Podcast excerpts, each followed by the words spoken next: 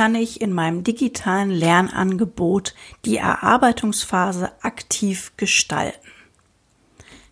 Drei konkrete Möglichkeiten, die ich euch heute vorstellen möchte, ist zum einen das klassische WebQuest, zum zweiten das videobasierte Schreiben, das videobasierte Glossar und zum dritten die Erstellung eines sogenannten Pachaka-Chars. Wenn ihr euch fragt, was um Himmels Willen das denn nun ist, dann bleibt dran, weil genau auf diese Frage kriegt ihr heute in diesem Upspeak eine Antwort. Und damit hallo und herzlich willkommen. Wir befinden uns ja momentan mitten in unserer kleinen Reihe zur Gestaltung digitaler Lernangebote. Und das ist jetzt die dritte Folge unserer kleinen Reihe. Hier soll es um die Gestaltung der Erarbeitungsphase gehen. In der Erarbeitungsphase findet das tatsächliche Lernen statt. Und Lernen ist ja immer ein Prozess. Man lernt nichts von jetzt auf gleich, sondern beim Lernen müssen wir verschiedene Phasen durchlaufen. Wir nehmen zuerst das Wissen auf, müssen das dann festigen, abspeichern sozusagen und dann muss das Wissen aber auch abrufbar sein und anwendbar sein. Und um diesen Prozess des Lernens gestalten zu können, gibt es verschiedene Methoden für die Erarbeitungsphase. Drei konkrete Beispiele, die ich in meinen digitalen Lernangeboten oder auch bei mir im Unterricht bisher angewendet haben, ist das WebQuest, das videobasierte Schreiben und die Erstellung eines Pachaka-Chars. Fangen wir mal mit dem WebQuest an. Das ist eine traditionelle Methode, die wahrscheinlich einige von euch schon kennen. Und bei dem WebQuest ist es so, dass ich den Schülern in Form von Links oder auch in Form von QR-Codes Informationen zu einem bestimmten Sachverhalt mitteilen kann. Wir bleiben mal bei dem Beispiel ähm, von der Folge zum Thema Einstiege. Da hatte ich ja als Beispiel immer das Thema Datenschutz. Das Thema Datenschutz ist ja ein recht großes Thema. Wir haben zum Beispiel die Frage, was steht überhaupt in der DSGVO drin? Welche Regelungen gibt es da? Wir haben die Frage danach, was wird überhaupt in der DSGVO geschützt? Was sind personenbezogene Daten? Wir haben die Frage danach, welche Rechte haben Betroffene und welche Pflichten haben Unternehmen. Das sind jetzt nur mal ein paar Aspekte. Aber man sieht, das Thema Datenschutz ist recht komplex. Und wenn ich jetzt ein Webquest zu diesem Thema anbiete, kann ich hingehen und kann dieses komplexe Thema in kleine einzelne Erarbeitungseinheiten aufbrechen. Ich gebe also meinen Schülern zu den kleinen einzelnen Themen Links und QR-Codes vor und auf den entsprechenden Internetseiten können sie sich selbstständig informieren. Dabei habe ich die Wahl, dass die Schüler das einmal komplett für sich selber machen und alle Schüler die gleichen Aufgaben bearbeiten. Oder bei einem so großen und komplexen Thema würde es sich ja auch anbieten, dass ich arbeitsteilig in verschiedenen Gruppen arbeiten lasse. Zum Beispiel eine Gruppe informiert sich nur dazu, welche Pflichten haben Unternehmen und die andere Gruppe informiert sich dazu, welche Rechte haben denn die Betroffenen. Und die Ergebnisse sammelt man später und führt sie zusammen. Der Vorteil des strukturierten Webquestes ist es eben, dass ich komplexe Themen einfach aufbrechen kann. Dann kommen wir zu der Methode des videobasierten Glossars. Bei dem videobasierten Glossars teile ich auch wieder meinen Schülern ein Erklärvideo zu einem bestimmten Sachverhalt mit, in diesem Fall natürlich ein Erklärvideo zum Thema Datenschutz. Das kann ich entweder per Link oder per QR-Code machen. Und wenn ich das zum Beispiel in Form von einer Videokonferenz mache, kann ich diesen Link auch im Chat einfach bereitstellen. Wenn meine Schüler asynchron lernen, dann kann ich über das Kommunikationsmittel meiner Wahl, also E-Mail oder eine Cloud-Lösung oder die Schulcloud in meinem Fall eben den Link ganz einfach verteilen.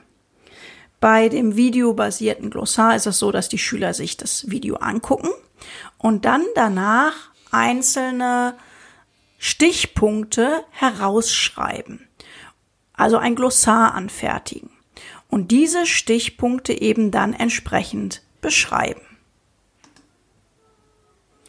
Wenn ich jetzt ähm, das videobasierte Glossar im Rahmen von einer Videokonferenz anwenden lasse, dann kann ich das auch sehr schön ähm, in Form von einzelnen Breakout Rooms bearbeiten lassen. Ich kann also entsprechend der einzelnen Unterthemen, die man benannt hat, einzelne Breakout Rooms erstellen und die Schüler haben eben die Aufgabe, in diesen Breakout Rooms in kleinen Gruppen, drei bis vier Schülern, ihr Glossar zu ihrem Thema zu erstellen und sich selbstständig auszutauschen. In dem Zusammenhang muss dann natürlich auch jemand benannt werden, der schreibt und die anderen äh, gleichen eben ihre eigenen Notizen ab. Danach kommt man dann wieder zusammen und sammelt die Ergebnisse. Kommen wir zum Pachakacha, die letzte Methode. Pachakacha ist eine Vortragstechnik, die aus Tokio kommt und die wurde von zwei Architekten ins Leben gerufen. Und zwar hatten Architekten nie die Möglichkeit, ihre Werke, ihre Ideen zu präsentieren. Und ähm, aus diesem Grund haben sie eben regelmäßige Meetings veranstaltet, wo Architekten die Möglichkeiten hatten, ihre Werke vorzustellen. Und zwar auf eine ganz bestimmte Art und Weise. Präsentiert Präsentiert werden durften immer nur einzelne Bilder, die für 20 Sekunden zu sehen waren und insgesamt 20 verschiedene Bilder. Und daraus ergibt sich eben dann eine Präsentation, die 20 mal 20 Sekunden lang dauert und der, in der eben frei gesprochen wird und frei erklärt wird anhand der Bilder. Das wäre eben jetzt eine Möglichkeit, die Pachakacha-Präsentation im Anschluss an das WebQuest oder auch an das videobasierte Glossar zu den einzelnen Themenbereichen anfertigen zu lassen von den Schülern, um eben dann ähm, die entsprechenden Lerninhalte zum Thema Datenschutz nochmal zu vertiefen. Und darüber hinaus schult man natürlich in dem Zusammenhang Rhetorik, Vortragstechnik und freies Sprechen. Das waren jetzt meine drei konkreten Beispiele.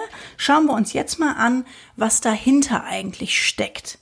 Was muss ich bei der Gestaltung meiner Erarbeitungsphase in einem digitalen Lernangebot alles berücksichtigen? Das sind letztendlich, wenn man so möchte, ähm, drei bis vier wesentliche Dinge. Zum einen, einen ist das wieder die grundlegende Frage, was ist das Lernziel? Welche Art von Wissen oder Fertigkeiten sollen vermittelt werden? welche Aufgabentypen eignen sich dazu, drittens, welche Bearbeitungsform ist angemessen und viertens, in welcher Form soll das Feedback erfolgen. Gehen wir mal auf den ersten Punkt ein.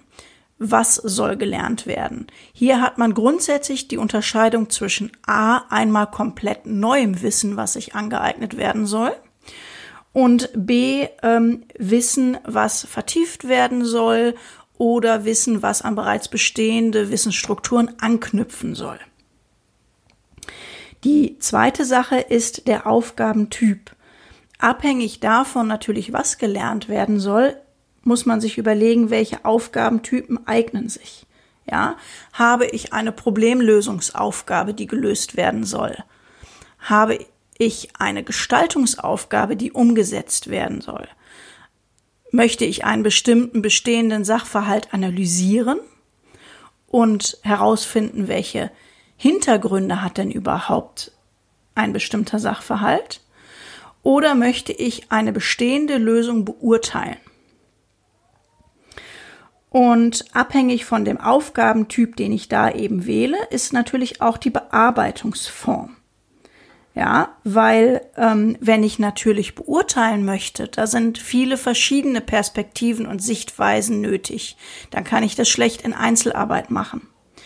Wenn ich aber ein Problem habe und mir dazu bisher einfach noch Wissen fehlt und es erstmal nur um die Aneignung neuer Wissensstrukturen geht, zum Beispiel auch in Mathe, dann kann ich das in erster Linie am besten in Einzelarbeit machen und erst danach dann verschiedene Sozialformen anknüpfen. Feedback ist immer sehr wichtig für den Lernprozess. Hier muss ich mir überlegen, in welcher Form soll das Feedback eingeholt werden. Ähm, wann soll es erfolgen? Nur zum Schluss am Ende der Erarbeitungsphase? Oder möchte ich während der Bearbeitungsphase auch kleine Inseln zur Verfügung stellen, wo ich eben als Lehrperson, als Trainer für Rückfragen zur Verfügung stelle, stehe? Ähm, über welchen Kanal soll das Feedback laufen? Habe ich dafür zum Beispiel einen Messenger-Dienst? Benutzt man Slack für Rückfragen? Oder läuft das ganz klassisch per E-Mail? Und wer gibt eben dieses Feedback? Die Lernenden selbst, indem sie eben zum Beispiel ein E-Portfolio führen und ihr eigenen, ihren eigenen Lernprozess reflektieren. Oder ähm, sind das die Mitschüler, die nachher das fertige Ergebnis ähm, reflektieren und beurteilen und Verbesserungsvorschläge machen? Oder ist das klassisch der Lehrer? Und dann ist natürlich noch die Frage, ähm, welche Sozialform wähle ich in der Erarbeitungsphase? Auch das hängt davon ab, welches Lernziel ich habe. Ähm, habe ich klassisch nur Fachinhalte, die vermittelt werden sollen, oder hängen da eben noch andere Lernziele dran? Ähm, dann immer dann, wenn es zum Beispiel wichtig ist, dass eine hohe Konzentration an den Tag gelegt wird, dann bietet sich natürlich eher die Einzelarbeit an.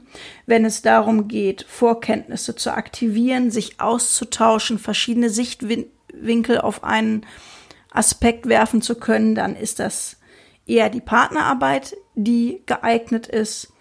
Und immer dann, wenn ich ähm, ganz viele verschiedene Perspektiven habe, oder auch große, komplexe Aufgaben, die untereinander aufgeteilt werden müssen und einer Koordination, eine Koordination äh, möglich machen, dann bietet sich hier die Gruppenarbeit an. Das heißt, bei der Wahl meiner Methoden und meiner, der Sozialform in der Erarbeitungsphase bewegt man sich immer in einer Matrix, die zum einen den Lernprozess betrachtet. Da habe ich die Wahl zwischen sehr stark, stark vorstrukturierten Lernprozessen und offenen Prozessen. Und auf der anderen Achse betrachtet man eben den, ähm, das Lernziel. Ist das Lernziel recht einfach oder ist das Lernziel recht komplex und vielfältig? Das war unser Beitrag zum Thema Gestaltung der Erarbeitungsphase in digitalen Lernangeboten. In den nächsten Folgen möchten wir euch noch ganz viele kleine Tools vorstellen und Methoden, die ihr in der Erarbeitungsphase nutzen könnt. Und damit tschüss und macht's gut.